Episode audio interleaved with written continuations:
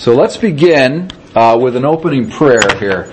In the name of the Father, and of the Son, and of the Holy Spirit. Amen.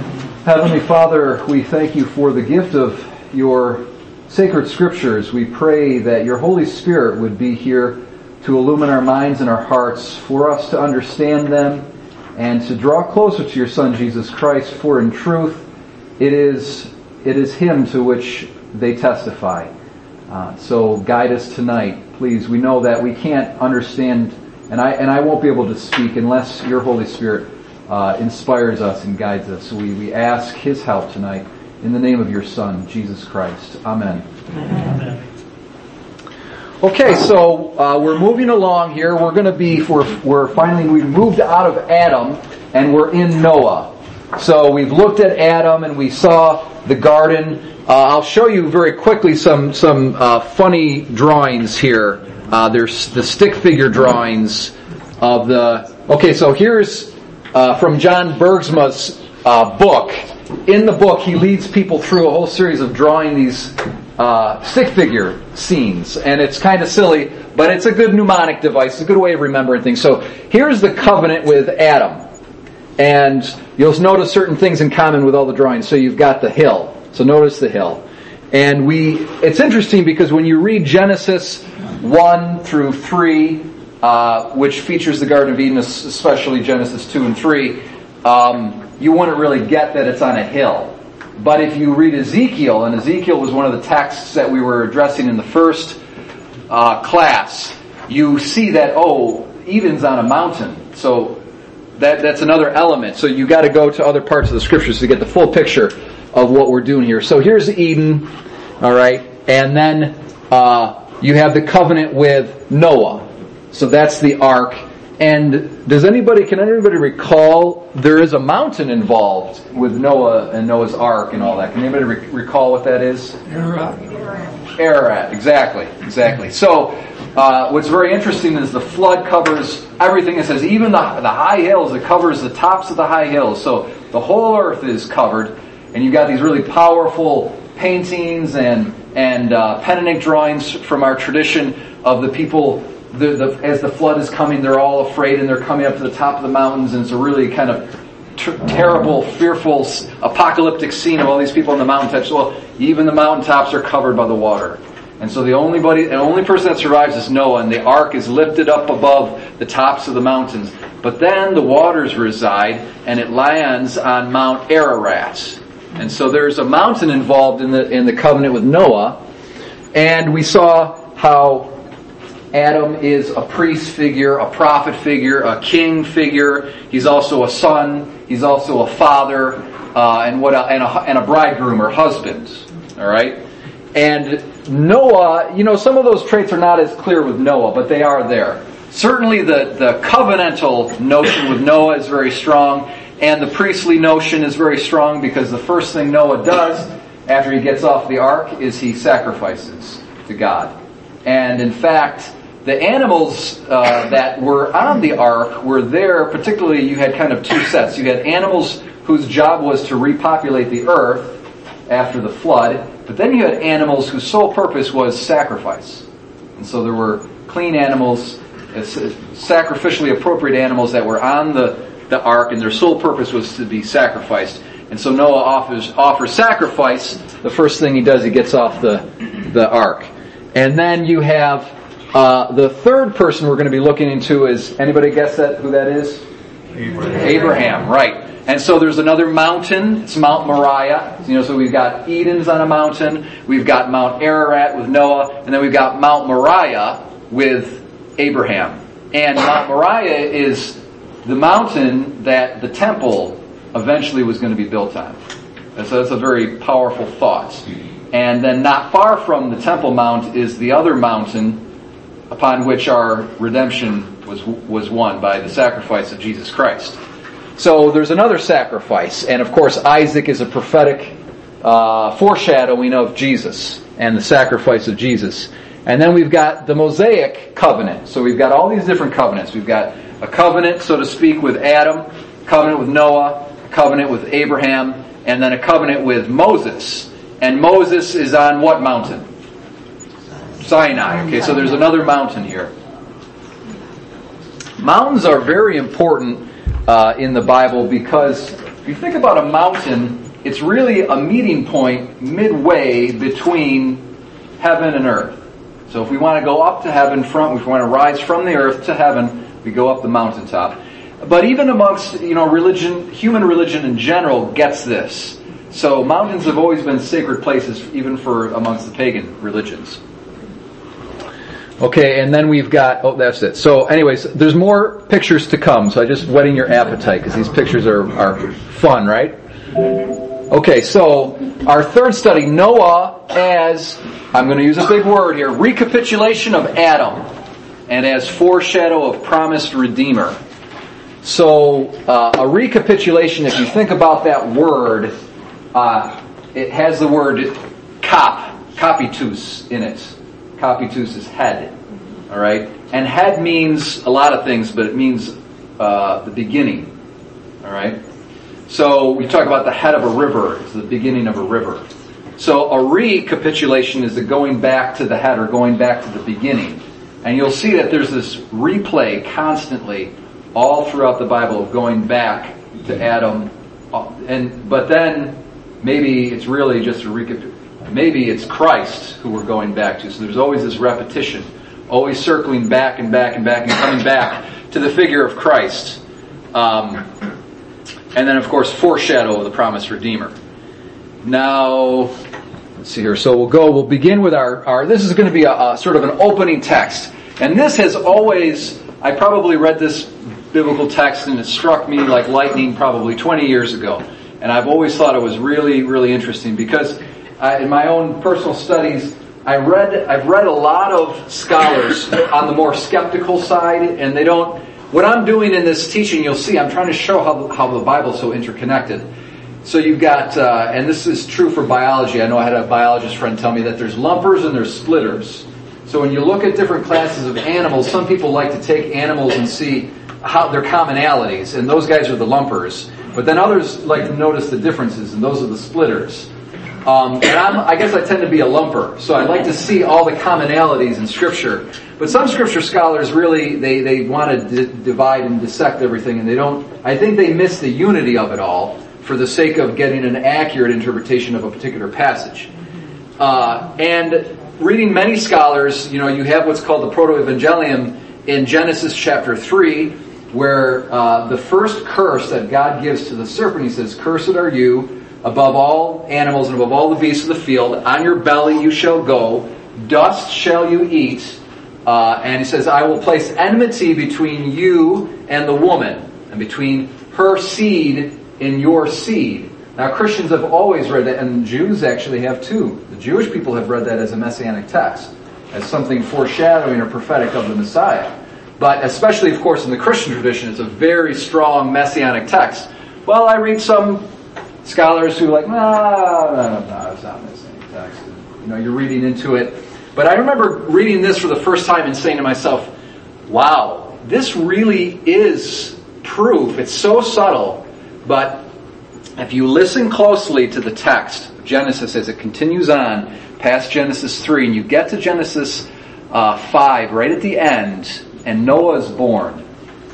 And Noah's father says, Now he called his name Noah, saying, and this is what Noah's parents or father says, this one shall give us rest from our work and from the toil of our hands arising from the ground which the Lord has cursed.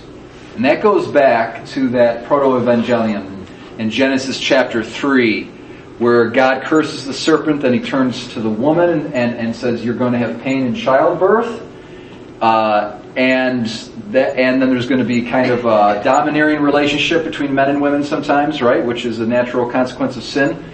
And then uh, he turns to the man and he says, "Cursed is the ground." Okay, because you listened to the voice of your wife and ate of the fruit of which I told you not to eat. Cursed is the ground.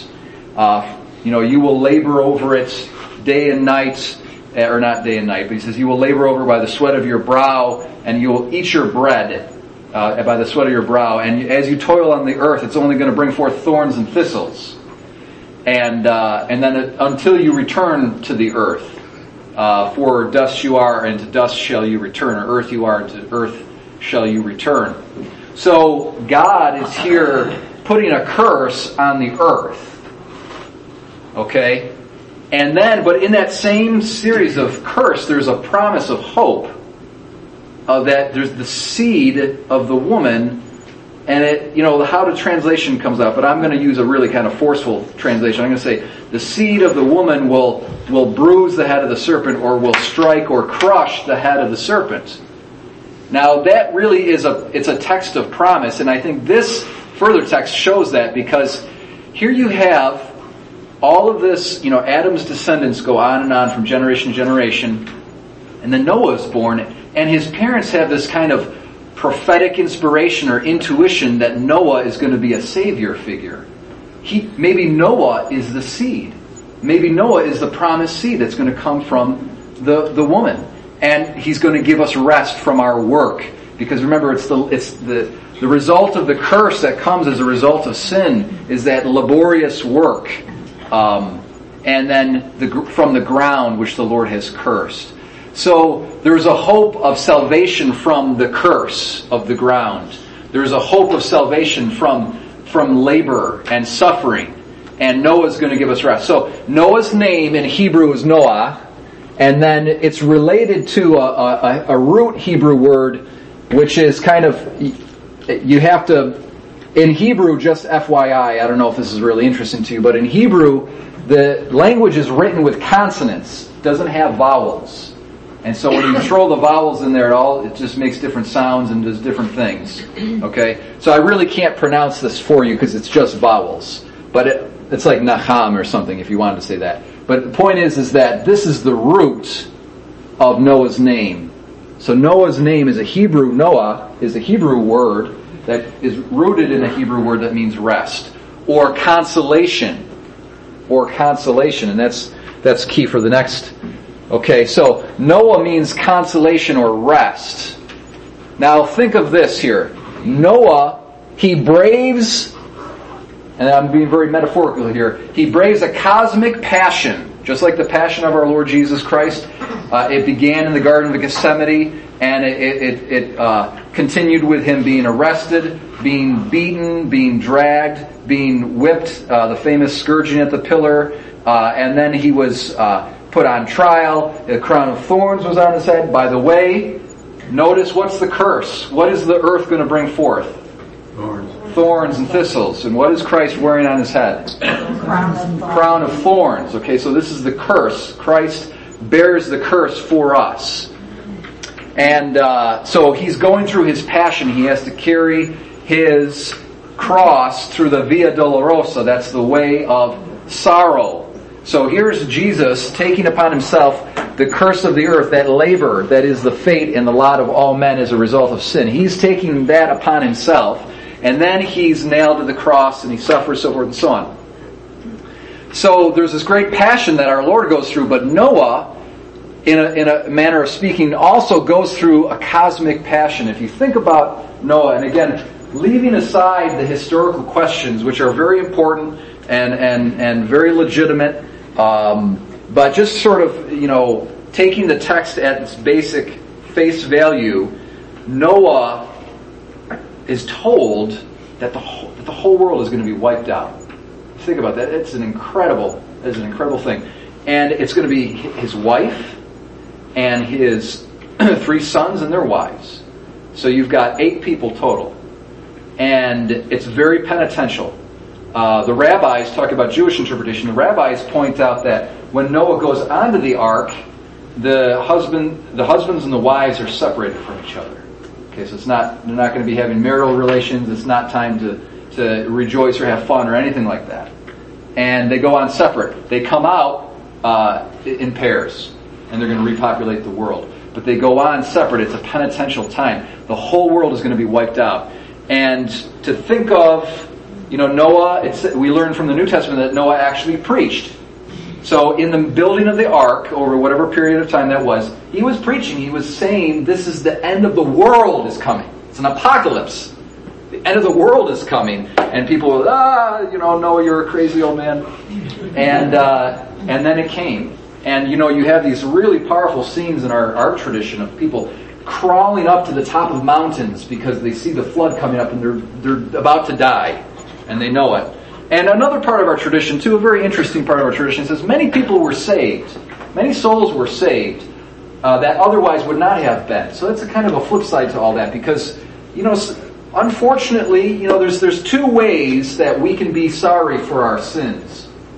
We can be sorry for our sins out of, and this is the ideal sorrow, it's called uh, perfect contrition. That's when we're sorry for our sins because we love God and we're, we're sorry that we offended the one whom we, we love above all things. Okay, now that's, that's contrition. But there's also something called attrition.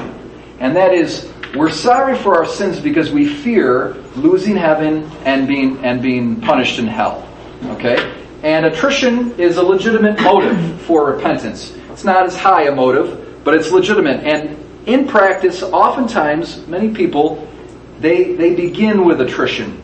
They really aren't sorry for their sins because they love God, but it's actually the fear of losing the benefit of heaven and, and being punished in hell that initially drives them to sorrow and, and turn to God. And then eventually, hopefully, they grow and they, they develop true uh, contrition, perfect contrition out of love of God.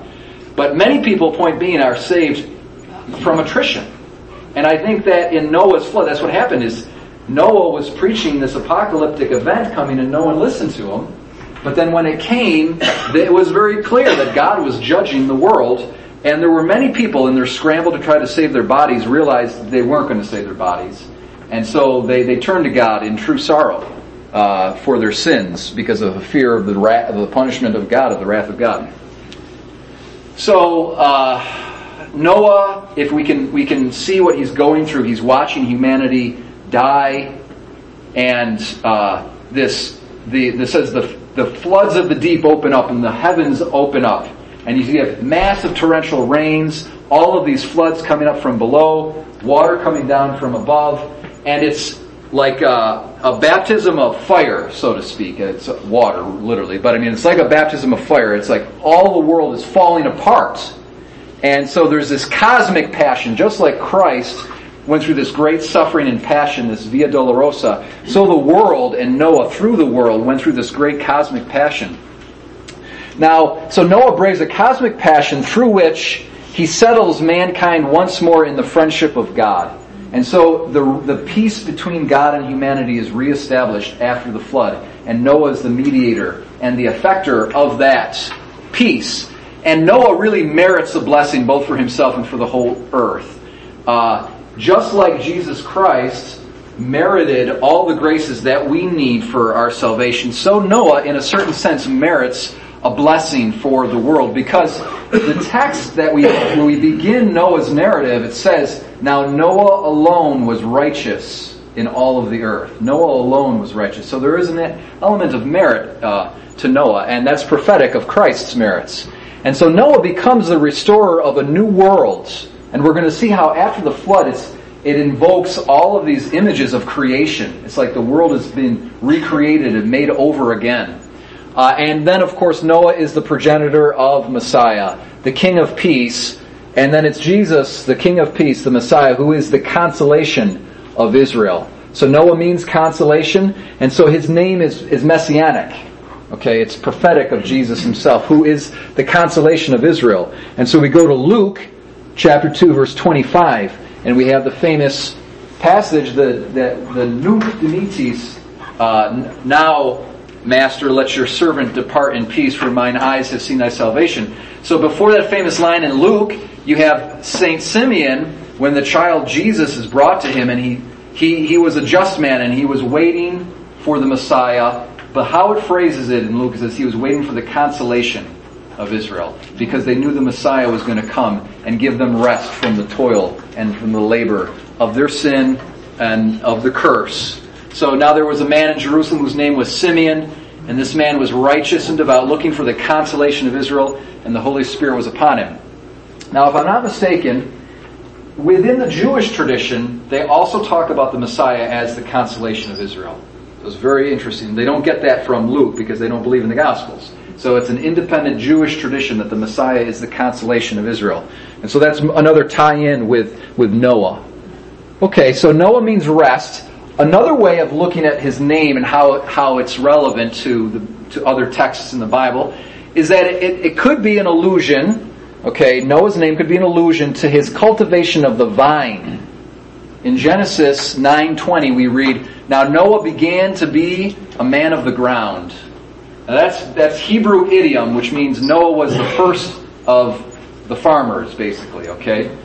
Um, so another recall of Adam, because remember Adam was placed in the garden to till and to keep it. So Adam was like the first farmer, basically, the first gardener. And so Noah, again, he, he's like a reboot of Adam. It's a beginning over again. Noah began to be a man of the ground. Man of the ground is Hebrew idiom for a farmer. But it's good to be literal about, and that's why I put my, this is my translation. Uh, if you look in your translations in Genesis 9.20, it probably reads, Noah began to be a farmer, Noah was the first of the tillers of the earth, something like that. But literally it's a man of the ground, and I want to, you want to, you want to catch that literal Hebrew language, man of the ground. Uh, he planted a vineyard. Now, there's this, also this issue which I haven't explored yet fully, and I, I'm only going to kind of just put it out there. It's something that I want to study, but I believe there's a theme of food all throughout Genesis and all throughout the Bible leading up to the Eucharist. So, uh, Adam was, there was a, something about the fruit of the trees, okay? And then after the curse, it's bread that comes out. Okay, so there's this issue with fruit and bread, and then of course the Eucharist is the fruit of the vine, and then bread from the earth. And there's all these different things about diet and eating and all this kind of stuff, and I, I actually don't have it worked out in my mind, but I believe there's more, me being the lumper that I am, there's more unity in the scripture in that dimension. But possibly what's going on here with Noah, he's a cultivator of the vine. And if you think about the you know, another reason why his father said to him, He's going to give us rest from the labor of our hands, is that wine is something that um, is able to give us a little bit of enjoyment. Okay, so in our in our work and in our labor, we're able to drink wine, hopefully temp- in a temperate manner, but it it's actually gives us some relaxation. Um, and then the Holy Spirit is often related to wine. So on the day of Pentecost, when the Holy Spirit is, is comes down on the church, uh, someone says, "Oh, they're they're drinking new wine. They're drink." So the Holy Spirit, the joy of the Holy Spirit, the gifts of the Holy Spirit, the consolation of the Holy Spirit is likened to wine. So I think there's an element of the fact that Noah is a is a man of the vineyard and of the wine, and there's themes of consolation and comfort, and then of course you have the the Eucharist that is. Uh, um, uh, it comes from the elements, the Eucharistic elements of the bread and the wine. Uh, there's a very important psalm. It's Psalm 104, and it's a beautiful, beautiful psalm about nature and uh, how animals do their thing in the night, and when the night passes away and the day comes, man rises up and he goes out to work. And it talks about how man uh, is, has bread, labors over the earth so that the earth brings forth bread for the strengthening of his heart, and then also it brings forth the wine for the joy of the heart, so that his heart would be uh, made joyful. So I think Noah, uh, being a farmer, that's another element of his identity as a consolation. So he turns the curse of the ground into a consolation. Now, so I asked, was it hope that Noah would be the promised seed of the woman? Because Noah's uh, descendants had this tradition in their mind that the seed of the woman was going to come, but they didn't know when. And so they keep um, having children. And in the Old Testament, another very interesting distinction between the Old and the New Testament, the New Testament uh, emphasizes and it, it, really celebrates and glorifies uh, virginity and celibacy for the sake of the kingdom of heaven. And of course, our Lord himself was virginal and was born of a virgin. Uh, in the Old Covenant, there was uh, not that sort of that, that emphasis or appreciation or spirituality, if you will, of celibacy and virginity was not very strong in the Old Testament. And the ancient fathers, the Catholic fathers, teach us that the main reason why that was the case is because the, the holy fathers of the Old Testament, the saints of the Old Testament, uh, were very um, solicitous to have children and have a lot of children for the sake of the coming of the Messiah because they knew that the promised seed, they were always waiting for the seed of the woman. And so they had children because they wanted the seed of the woman to be born. So they were waiting for the birth of the Messiah. And uh, you can see this with Abraham, uh, of course, and Sarah. And they're having relations. They can't have a seed. Uh, they can't have they can't uh, have uh, conceive or give birth to a child. Uh, very wonderful story in Tobit. If anybody ever, it's just a lovely kind of a romance almost in Tobit. Um, Tobias, Tobit's son, and his bride Sarah, before the wedding night, before the nuptials, before they're going to consummate their marriage, in the Vulgate edition, they have this long prayer that they pray before they before they uh, have marital relations, and they say specifically, "Remember, we are children of saints." I, I love that saying. We are we are the children of saints, and we are going to have children more saints. And that's what our job is going to be. So again, Tobit, uh, Tobias, and Sarah, their whole idea was trying to uh, continue this godly lineage that would eventually produce the Messiah. But then once the Messiah comes, then there's this focus on virginity and imitation of him and his and his blessed mother. So again, Genesis 3:15, I will put enmity between you and the woman, between your seed and her seed. He shall bruise your head and you shall bruise his heel. Now, uh, to reiterate again something that I spoke about last week, uh, the woman here can be seen as Our Lady. Okay? And you have this enmity that's being placed between the serpent and the woman. Now, there's a famous text in 1 John, in the first epistle of John, says, uh, the whole. Now, we know that the Son of God has come and has given us knowledge. And we know that the whole world, the whole world lies in the power of the evil one. So it's a, there is a dimension, or there's a there's an aspect with which the whole world is under the power of Satan. We know that the whole world is under the power of the evil one. And uh, I, I talked last week about the famous temptation scene where Jesus is in the desert and the devil comes to him in the third temptation is he shows Jesus all the glory of the kingdoms of this earth, not of the kingdom of God, but the kingdoms of this earth. And he says, all of this has been given to me and I give it to whomever I want. So if you bow down and you worship me, I'll give this to you. So there's a certain kind of dominion and ownership that the devil has over human civilization. And in fact, St. Paul goes so far, this is kind of a really shocking text. It's from, uh, as if the Bible wasn't shocking enough, almost on every page it shocks you. Second Corinthians, St. Paul calls the devil the God of this world. Now the God of this world has blinded the minds of the unbelievers to to keep them from seeing the light of the gospel of Jesus Christ. Um, so now, what's interesting though, and, and how the how the tradition interprets this text, it says, "I will put enmity between you and the woman."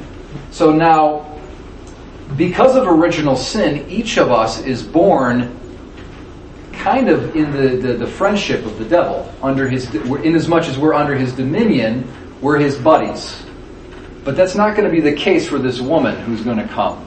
Okay, she will never be the buddy. Never at any moment in her life will she be the buddy of the devil. Never ever will she ever be under his dominion because she will be born without origin, she will be conceived without original sin. And so there's a perfect enmity between Our Lady and the devil. Now, what do we see on our statues of Mary?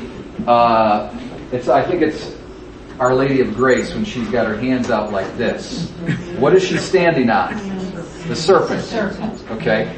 So she's standing on the serpent. And so via her son, she crushes the head of the serpent. Her, her foot is on the head of the serpent. This is another very interesting point that a friend, this is, guy's not a Bible scholar, but he's just a very astute Bible reader. A friend of mine pointed out to me. He said, uh, notice all throughout the Bible, and he pointed to, I think, at least five instances all throughout the Bible, maybe six, of a woman figure cutting off the head of a male figure who was an enmity. And so he points to a famous passage in uh, in um, uh, Judges where there's this man who's a, a, he's an oppressor of Israel, I think it's, um, I can't remember his name, but he's a, he's an oppressor of the chosen people of God. Okay, and so remember again, the woman stands for the chosen people of God. We see her in the apocalypse. She shows up in chapter 11 of the apocalypse. She has a crown of 12 stars on her head. Okay, so she symbolizes the church. She symbolizes Our Lady. She symbolizes Israel, the elect people of God.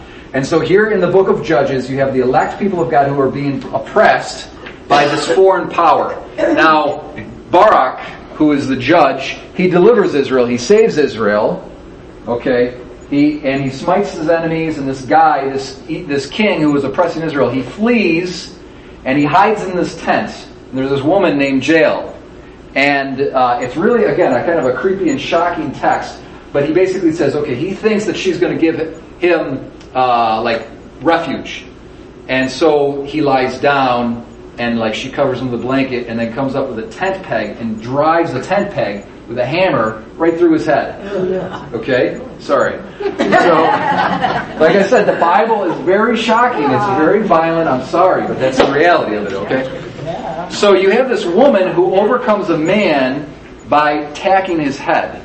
Alright? Now there's another passage in Judges, and this becomes proverbial because it's really, really humiliating in the Bible and in real life, uh, or in our current contemporary experience, for a man to be beat up by a woman or to be overcome by a woman. Alright?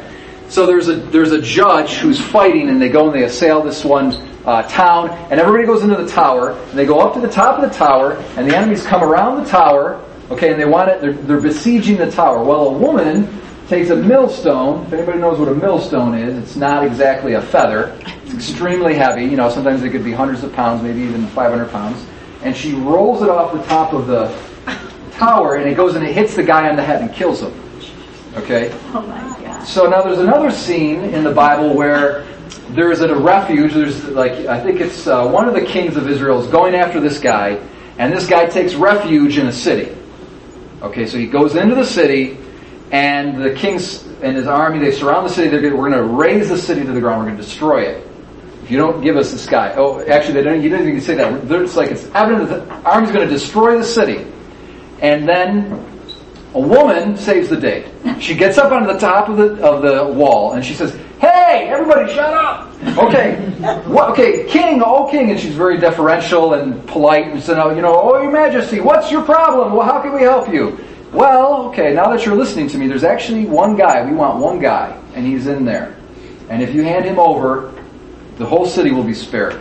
Well, she's this wise woman, she talks to people, next thing you know, this guy's head goes oh my. flying over the other side of the wall. Okay? So took care of that. So now now the city's saved. So here's a woman who saves a city by getting this guy's head. All right. Now, what about the famous story of Judith?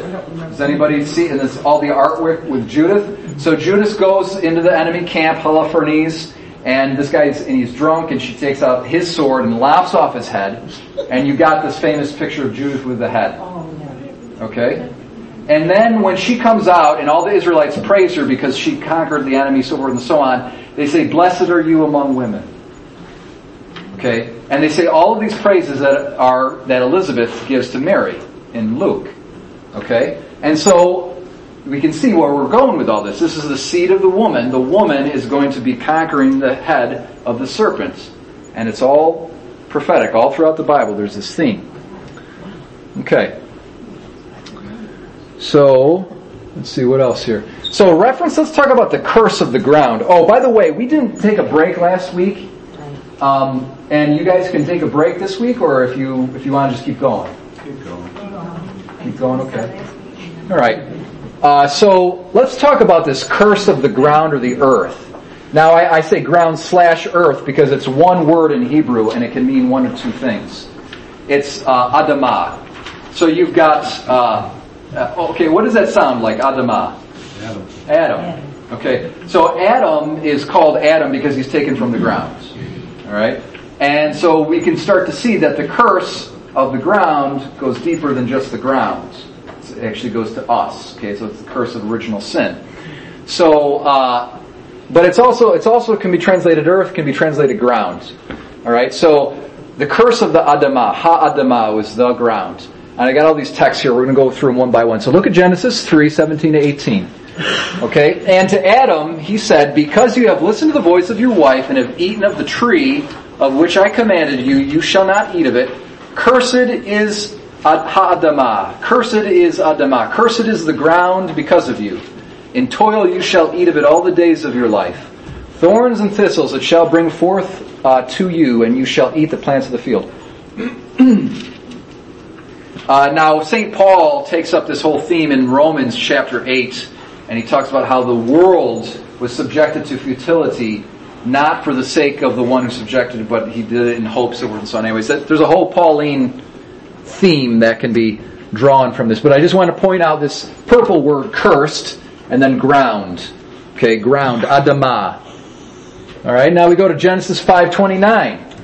And he called his name Noah, saying, out of the ground, again, we've, we've seen this text again, but I just want to show you, out of the ground, Adamah, which the Lord has cursed, this one shall bring us relief from our work and from the toil of our hands.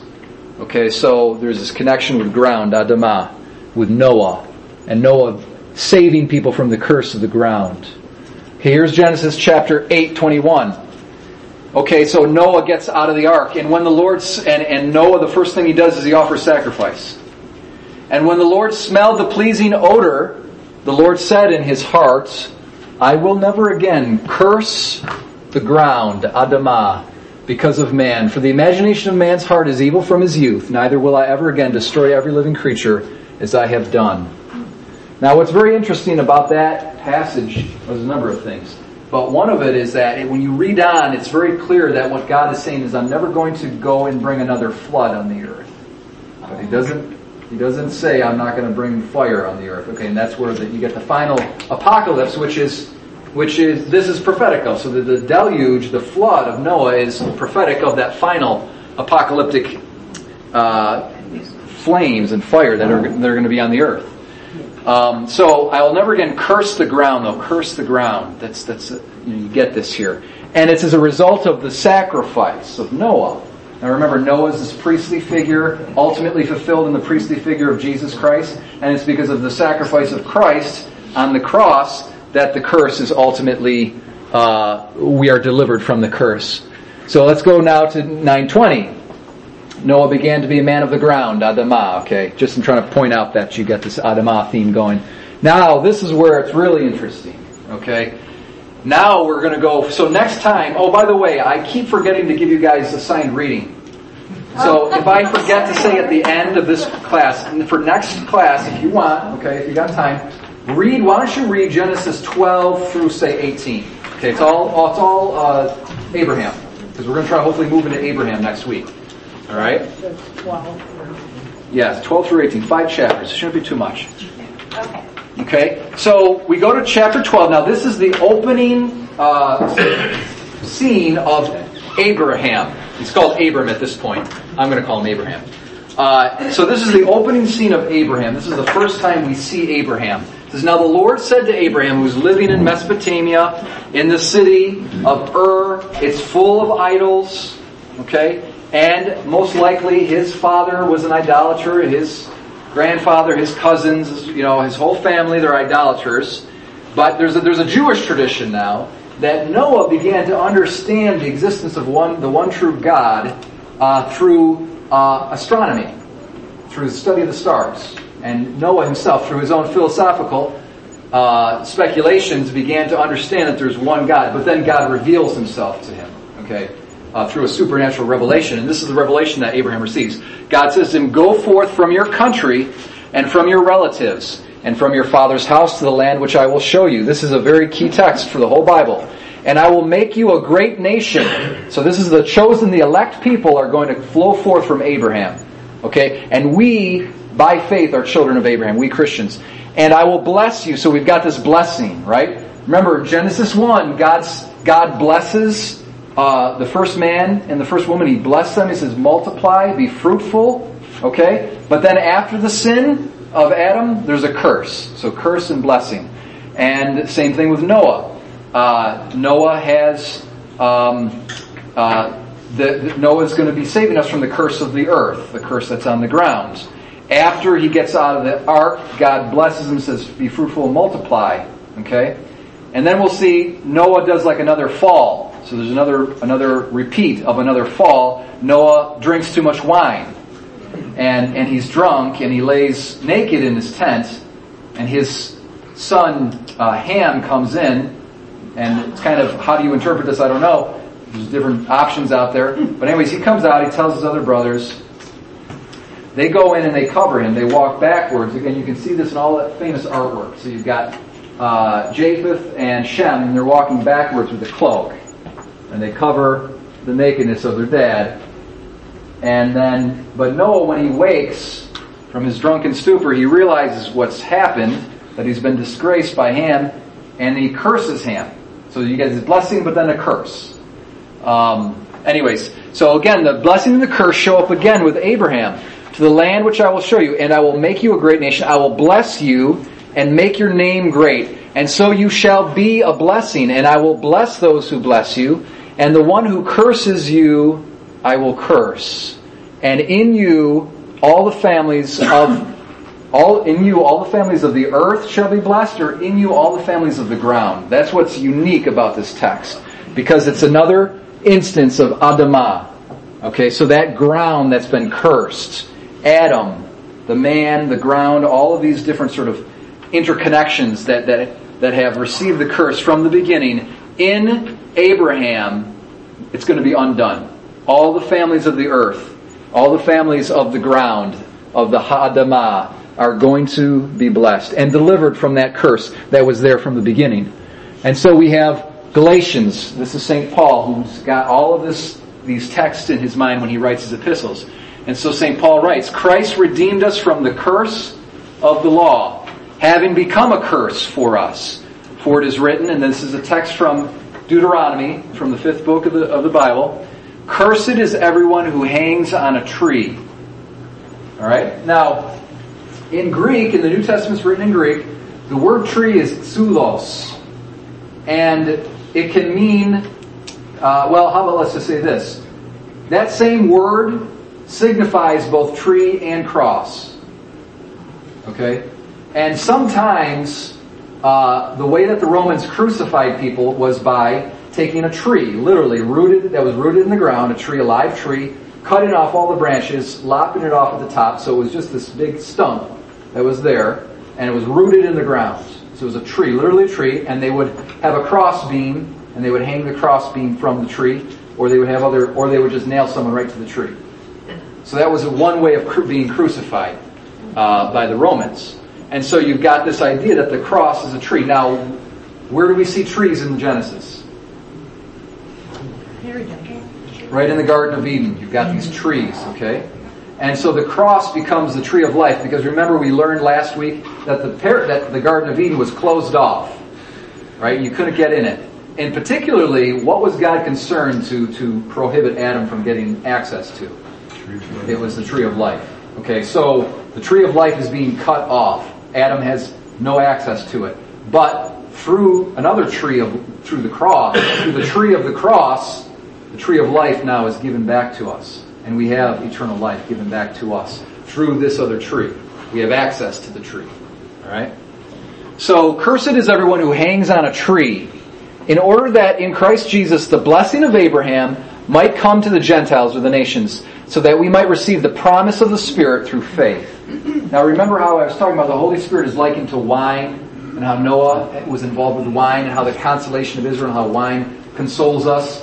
And this is this is the this is the the wine is really prophetic of the Eucharist and the Holy Spirit, who's going to go and be given to us as a gift to reverse the curse and give us hope and peace and consolation.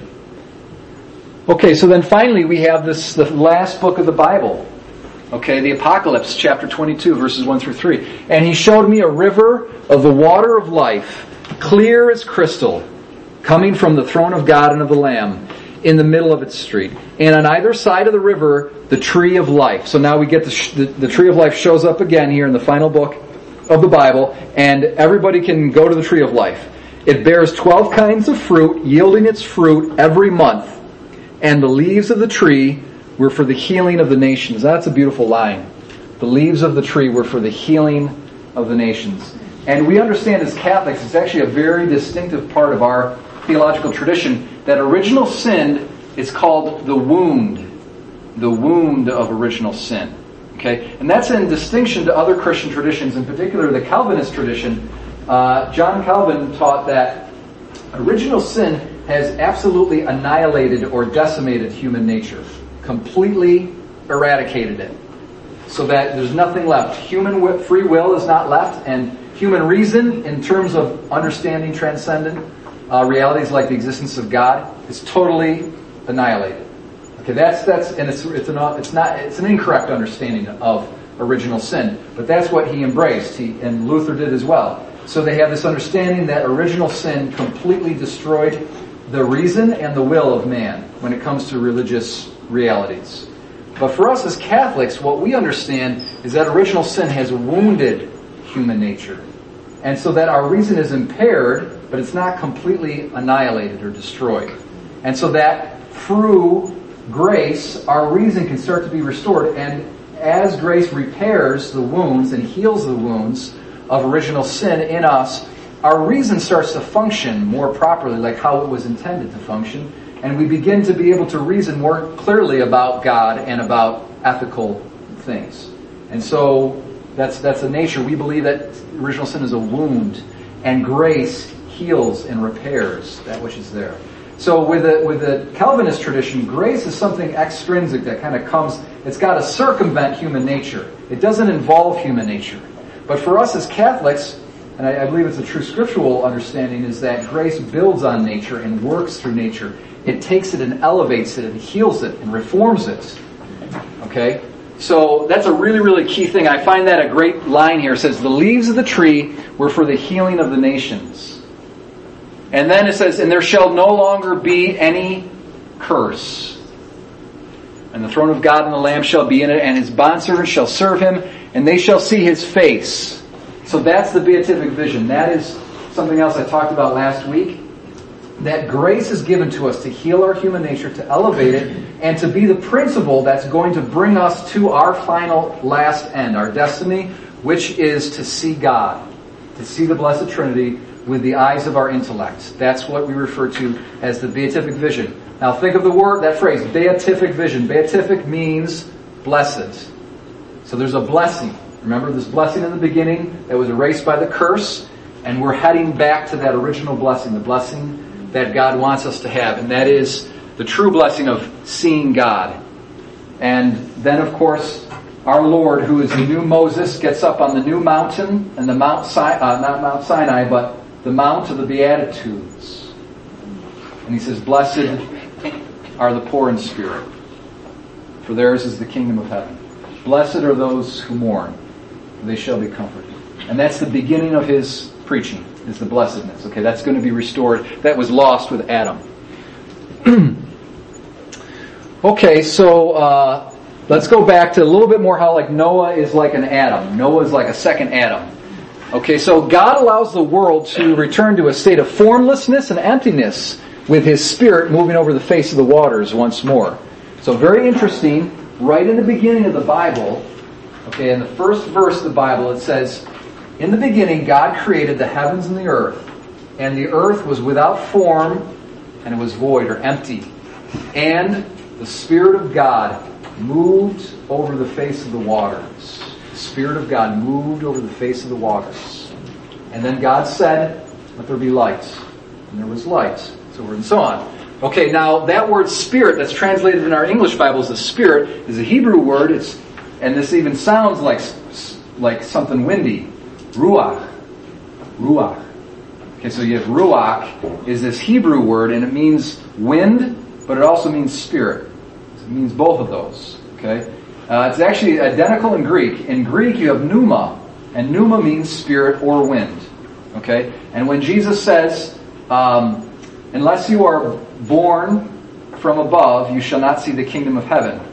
Uh, truly I tell you, the Spirit blows where it wills.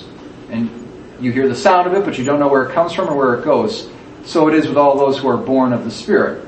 And so the Spirit is being likened to wind but spirit is pneuma. So, so pneuma, wind, spirit is the same thing. So we can talk about the holy wind. so to speak. We're filled with the holy wind. Father, it says God allows the world to return Yeah. to the state of formlessness and emptiness. In what sense did it return? And- and I'm talking about Noah, Noah's flood. Okay, uh, because in the the first But, scene, but it says that in Genesis. exactly that's why I'm trying to tie together the the creation and then the flood. They're tied together because in the beginning, the first scene that we see as readers of the Bible is this vast expanse of water. Nothing but water. It's all we see. And it, well, we don't see because it's dark. All right? But it's just a vast expanse of water. That's where creation begins. And God and the Spirit of God is moving over the face of the waters. Now, God brings the flood on the earth and it's like He returns it to how it was in the beginning. So the flood covers everything. And it's dark because the clouds also. So it's like a return to this primeval darkness and chaos. Okay? And then little by little, the water, the wind starts to blow over the water. This is Noah I'm talking about. And it reduces the water so that the mountains are seen. So now just like God says, let the earth come up, rise above the water. So is a recreation taking place, as if it were a recreation taking place in Noah. So you have this passage in Genesis 1, 2, and then in Genesis 8, 1, but God remembered Noah and all the beasts and all the cattle. See, that got cut off there. I'm not happy about that.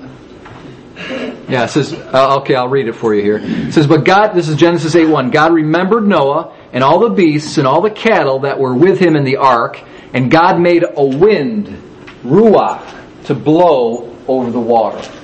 So there's again this return to spirit that we see in Genesis 1 1 that's moving over the water. Now we see it again here in, after Genesis 8, after the flood is residing. The water, I'm sorry, the wind, that spirits, it's ruach. Okay? And so let's tie this in now to our Lord's baptism. Okay? So our Lord goes to the Jordan. Now you have to understand that all of this, it's really uh, interesting to study primitive, or well, I should say primitive, but ancient languages have less vocabulary than English.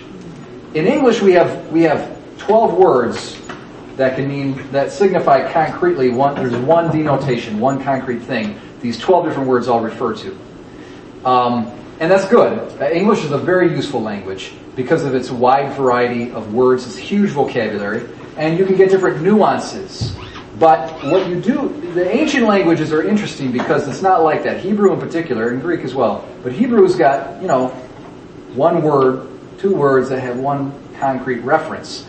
And what happens though is that same word is used in all of these different contexts and then we translate it with a multiplicity of different English words. But when you read the original, you get the connections better. It's easier to do to be a lumper like me, okay? Because you just all the passages start coming together because it's the same word that's being used. Whereas you miss it in the English because it's we, we use we translate it with a different English word. So you got this word ruach, okay? So my point is, is that when you go to the Lord's baptism, oftentimes rivers are called the same thing as oceans. The same word refers to this, this, it's like water. Floods, it's called sometimes. Floods, you could talk about. Floods means, means rivers, it means lakes. Uh, well, at least probably a moving thing. Uh, ocean, you know, oceans and rivers are called floods. So if you think about Christ coming into the Jordan, it's almost like a return to that ocean, that primeval ocean. Okay? And here he is. And now what's the, what's the famous animal that comes, that's connected between Noah and Jesus uh, at Jesus' baptism? Famous animal? The dove. Okay? So the dove. So at the end of the flood with Noah, Noah uh, is he wants ground. He wants the ground to be. You know, he, he wants to know if he can get let the animals out and get on the ground. So he lets forth uh, some birds, and the birds kind of they, they don't come back. You know, but the dove he lets the dove go, and the dove comes back, comes back again, and so he knows that there's no place for the dove to land. Well, the dove comes back like a second or third time with an olive branch in its mouth. Okay? And so what, what Noah knows now is that now trees are about to, are, are appearing so that the bird, the dove can land on the, the olive tree. Okay? And then he sends out the dove and it doesn't come back. So now he knows that the, okay. And what that's a symbol of is a peace. It's peace between God and man.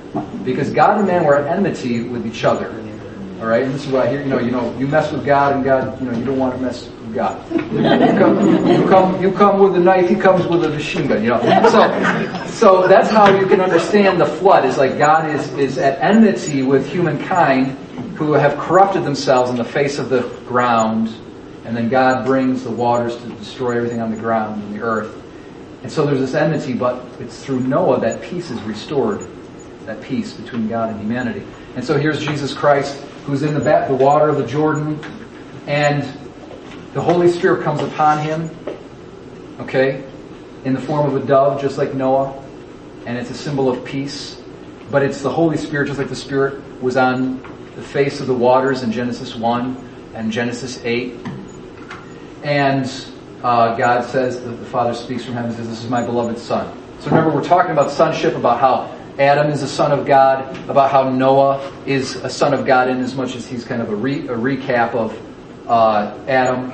And so here's now all of these figures Adam, Noah, Abraham, Moses, David, they all head towards Jesus Christ. It all comes to a head with Jesus, who's in the water, and he is sanctifying the waters of, of the sacrament of baptism for us. So that in baptism we receive that Holy Spirit. And we are, we are regenerated. Because remember, Genesis chapter 1, when the Spirit hovers, there's a, re, there's a generation that's going to take place. Genesis, the book of the Bible itself is called Genesis. So we're regenerated in the font of, of baptism. Okay, so there's a recreation, just like the world was created and then recreated as a manner of speaking after the flood. There's a recreation. So we, through the waters of baptism, the waters of baptism wash away all the sin, just like the, the flood of Noah washed away all the sinful humanity that was on the earth, and then uh, and then it, it, it, brought peace, it restored peace. So there's all this sacramental uh, typology. It's prophetic of of the sacrament of baptism.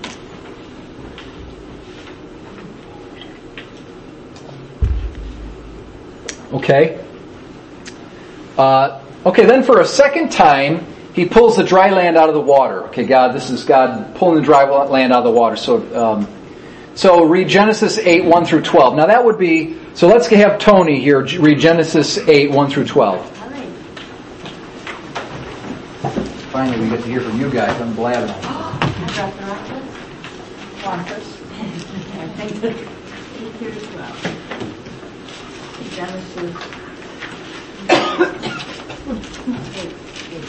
there's a, a 1 through 12. Okay. The waters maintained their crest over the earth for 150 days. And then God remembered Noah and all the animals, wild and tame, that were with him in the ark. So God made a wind sweep over the earth and the waters began to subside. What's that wind in Hebrew? Ruach. Right? Okay, which can mean spirit. the fountains of the abyss and the floodgates of the sky were closed, and the downpour from the sky was held back. Gradually, the waters receded from the earth. At the end of 150 days, the waters had so diminished that in the seventh month, on the seventeenth day of the month, the ark came to rest on the mountains of Ararat. the waters continued to diminish until the tenth month, and on the first day of the tenth month, the tops of the mountains appeared. At the end of forty days, Noah opened the hatch he had made in the ark, and he sent out a raven to see if the waters had lessened on the earth. It flew back and forth until the waters dried off from the earth. Then he sent out a dove to see if the waters had lessened on the earth. But the dove could find no place to alight and perch, and it returned to him in the ark, for there was water all over the earth. Putting out his hand, he caught the dove and drew it back to him inside the ark. He waited seven days more and again sent the dove out from the ark. In the evening, the dove came back to him, and there in its bill was a plucked off olive leaf. So Noah knew that the waters had lessened on the earth. He waited still another seven days and then released the dove once more, and this time it did not come back.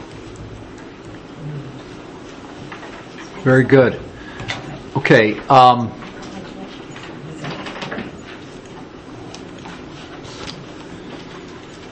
so a few things that we get, we get a lot of stuff there. This is kind of a recap of what we've already talked about, but something very interesting to, to, to listen to is this. It says, God remembered the animals and God remembered Noah. Now, what, what does that echo with? And listen, think of our liturgy. Think of our liturgy. Remember. Do this in remembrance of me. Okay, yeah, yeah. There's always there's this issue of remembrance, and that the the sacrifices in the Old Testament were remembrances, and they're ultimately fulfilled in the sacraments of the New Testament. Uh, so there's this issue of calling to mind constantly what these things mean, because it's all it's all very profound meaning. And so you have to think and meditate and remember, remember, remember, because we forget. So it's really, really important. I mean, think about how if you don't meditate, this is one of my homilies I was bashing people, telling people to pray. You know, pray, pray, pray, pray. It's really, really important to meditate and to think on a daily basis. It, you, if you do not meditate on a daily basis, truths of the faith, you forget.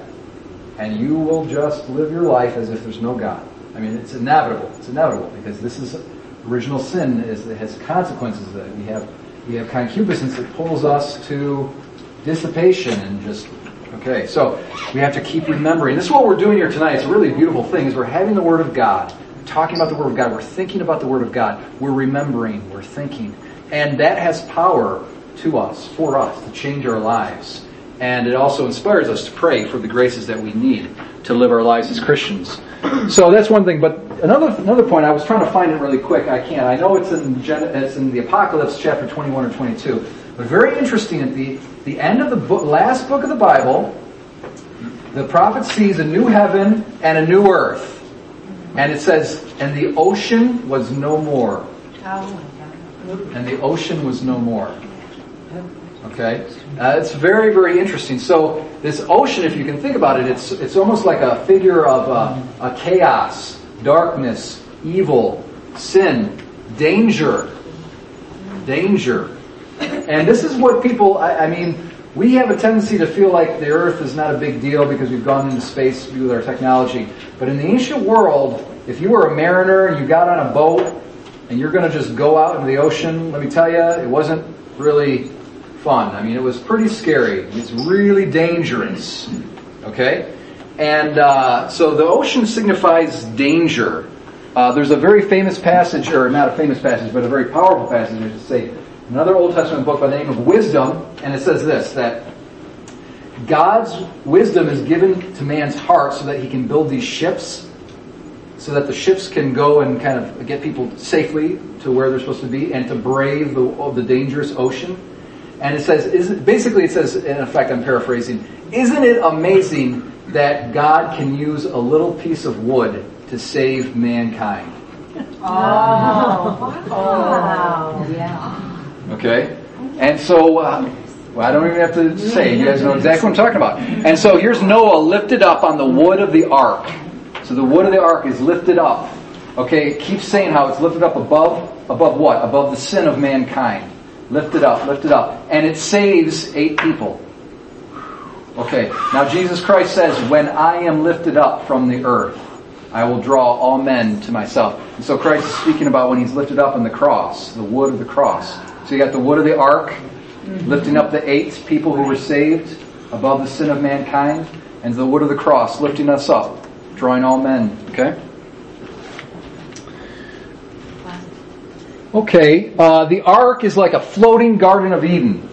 Okay, so I'm trying to do this thing where I'm trying to show how Noah is sort of like a recap of, of Adam. It's a floating Garden of Eden from which the animals go forth to multiply and fill the earth. Because you can remember, Adam names the animals. So Adam's in the garden, he's in there, and uh, from the earth, there's these animals are created. He names them, and then the animals go forth to the world and they populate the world. So also, the ark is full of all of these animals, and um, uh, it's from from the ark that the animals go forth to re- repopulate the earth. Okay.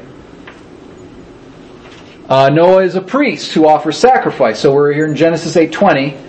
Noah built an altar to the Lord and took of every clean animal and every uh, and of every clean bird, and offered burnt offerings on the altar. A little side note here is that in a certain sense Noah is a prophet as well, because he preached repentance to the world before, you know, he predicted, okay, he predicted the apocalypse of the, of the great flood that was going to come. He predicted, he says, everybody, this is going to come, repent. So he's also a prophet as well as a priest. Because remember, I'm showing you how Adam was a prophet as well as a priest. So Noah is a, is a prophet as well as a priest. But I'm going to go back to, to more on Noah as a priest. Whoops. So it says that Noah, did I skip over one? Yeah, so it says Noah walked with God. This is very interesting. Genesis 6 9. Noah was a righteous man, blameless in his generation. Noah walked with God. Now that exact phrase, not just the verb, but the verb and the preposition walked with, it appears only one other point in the Old Testament, and that is in Malachi. And Malachi, the prophet Malachi is all about the Old Testament priesthood.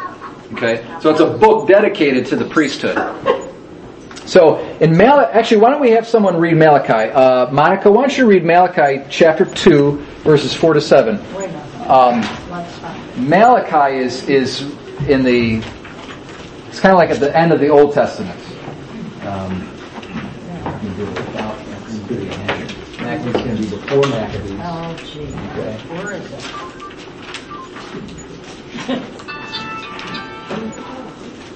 It's before Maccabees? It should be, unless you guys are- have a. What do Oh, you're, you're, you're. No, I got it. you're- No, please. Oh, yeah, yeah, no, no, okay, so you got, you're ordering of your book description, what I'm- it's gonna be after Daniel, it's gonna be right before the New Testament. Haggai. Okay. Before Matthew? Yeah, it is. So- So in some Bibles, it's gonna appear right before the Gospels. It's the last book of the Old Testament. Oh, where is it? Oh, there it is. Right, right there. Malachi. No, no, that's Micah.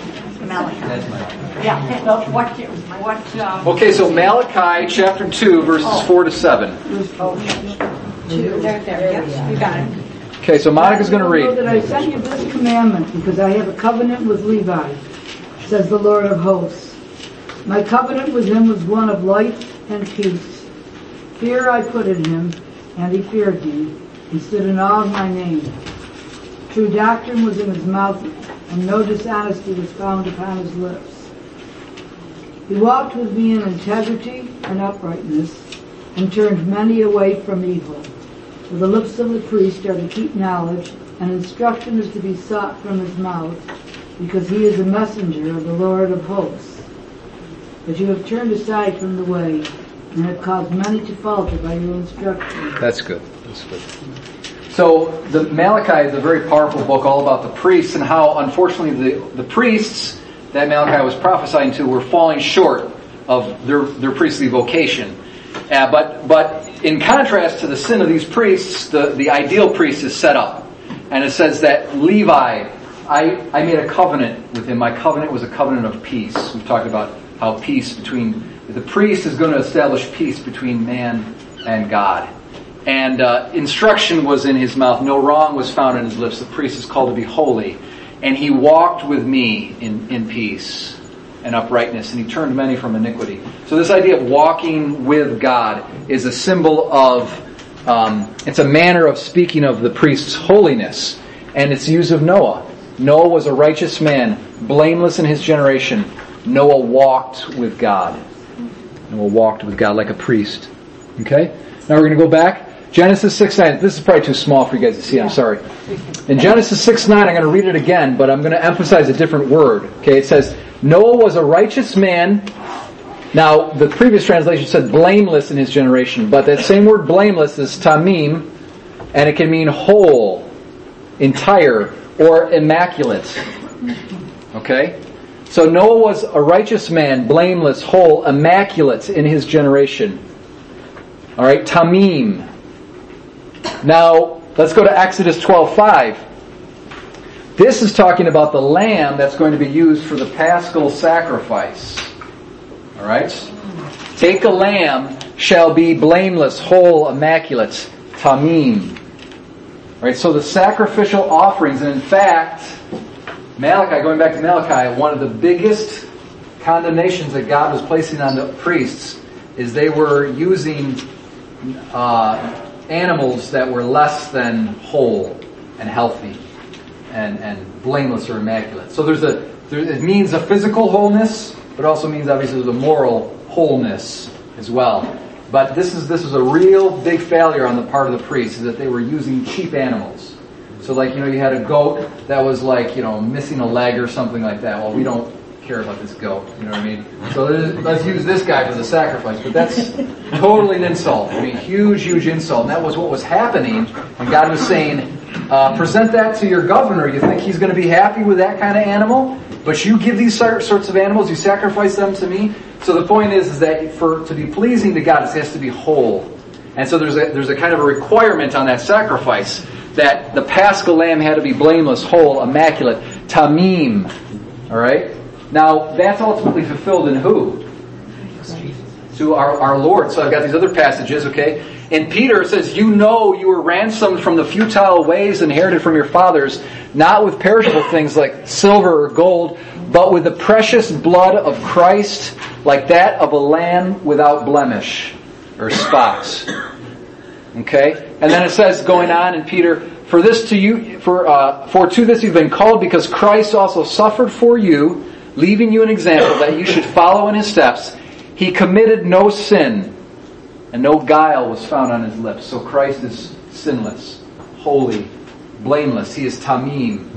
And so the, he is the perfect sacrificial animal. But Noah, it says, was blameless, immaculate, whole, tamim. So no, it's, it's priestly because the priestly vocation has got two dimensions to it. Not only does the priest offer the animal, but the priest is also to be the offering. And of course, that's ultimately fulfilled in Christ, who is our high priest and our sacrifice. But every priest is, is called, it's true of the Catholic priest, it's, it's true of the Old Testament priest, and it's true for all of us who, uh, in as much as we're baptized Christians, we participate in the priestly dimension of Jesus Christ. We offer sacrifices, but we ourselves are to be a sacrifice to God. We are to be tamim, whole, blameless, immaculate, or at least we need to strive for it. Okay, so um, this is this is a priestly uh, character to not only be a sacrificer, but to be the sacrifice. So now Noah offers his sacrifice after he gets off the ark, and says God smells Noah's sacrifice and makes a covenant with Noah, sealing the covenant with a sign, the rainbow. It's very beautiful. So let's read. Let's have one more here. Read Genesis 9, 11 through 17. Genesis.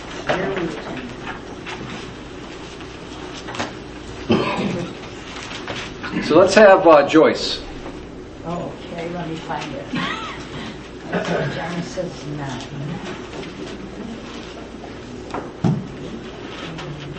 Go all through here.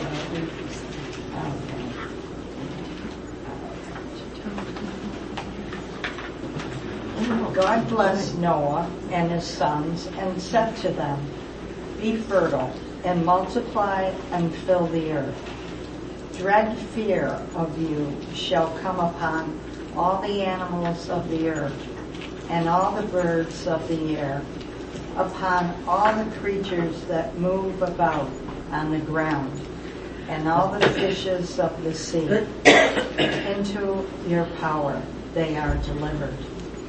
Every creature that is alive shall be yours to eat. I give them all to you, as I did the green plants. Only flesh with its life blood still in it you shall not eat. For your own life blood too, I will demand an accounting. From every animal I will demand it, and from man in regard to his fellow man I will demand an accounting for human life. If anyone sheds the blood of man, by man shall his blood be shed. For in the image of God has man been made. Be fertile then and multiply, abound on earth and subdue it. God said to Noah and to his sons with him, See, I am now establishing my covenant with you and your descendants after you, and with every living creature that was with you, all the birds and the various tame and wild animals that were with you and came out of the ark.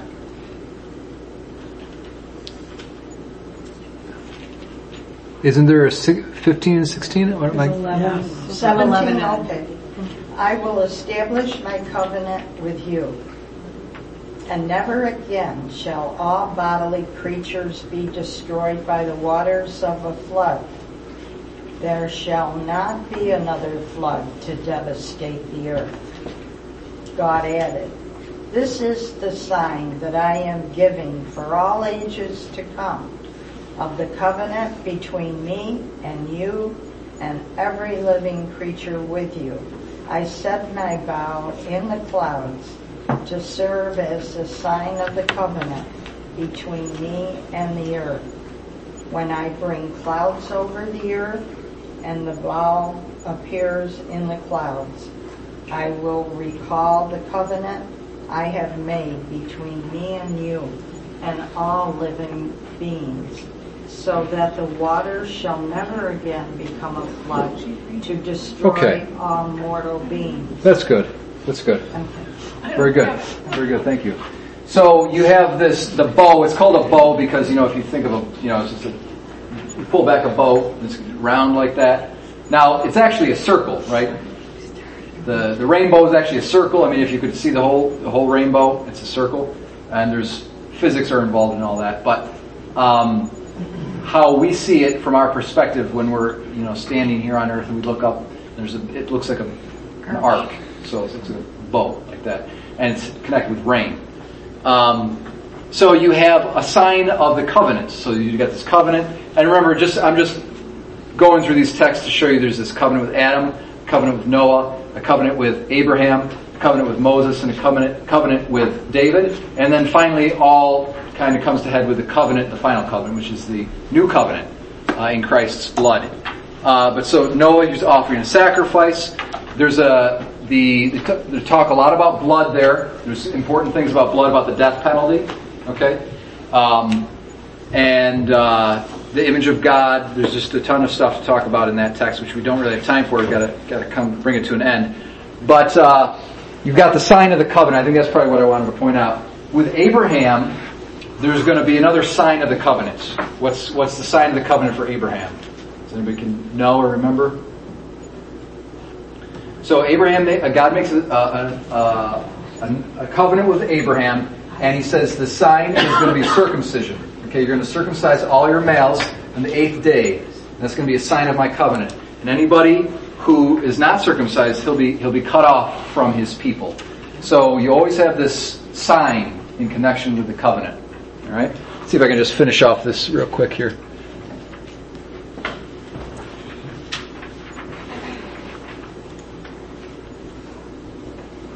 Okay, so uh, Noah as the new Adam, whose descendants are to multiply and fill the earth. So I think we read Genesis one through seven. Did you? Re- I think you read Genesis one. Did you? Yes. Yeah, you read a lot of the verses there, which is good actually. That's fine. You, you killed two birds with one stone. Okay, so uh, if you remember from the early verses of Genesis nine, uh, God commands multiply and fill the earth, just like He did to Adam and Eve. Okay, so there's a repopulating of the earth through Noah.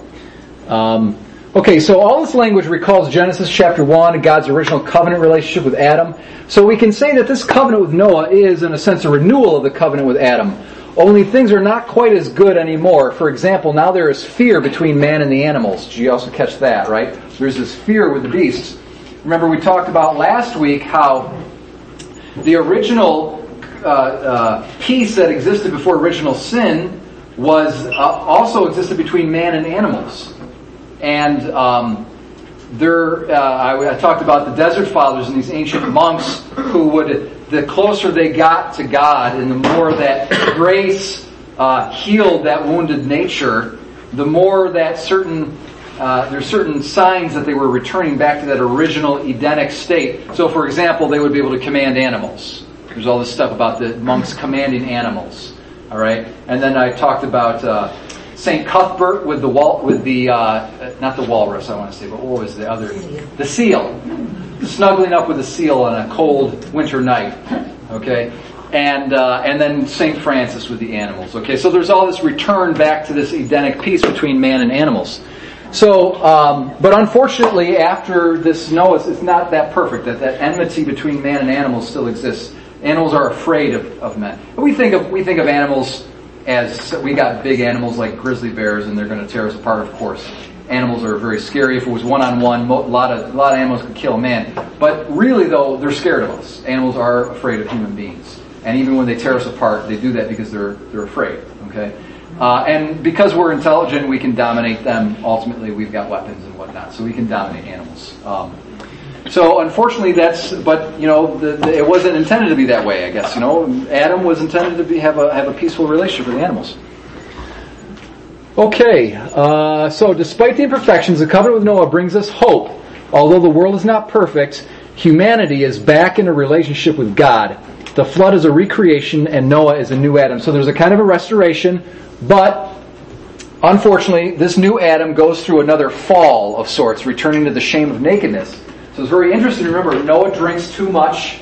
Okay, he's drunk and he's covered, and he's the shame of his nakedness is uncovered, and that's exactly the same word and the same language that's used after Adam and Eve partake of the forbidden fruit, and says their eyes were opened and they knew that they were naked.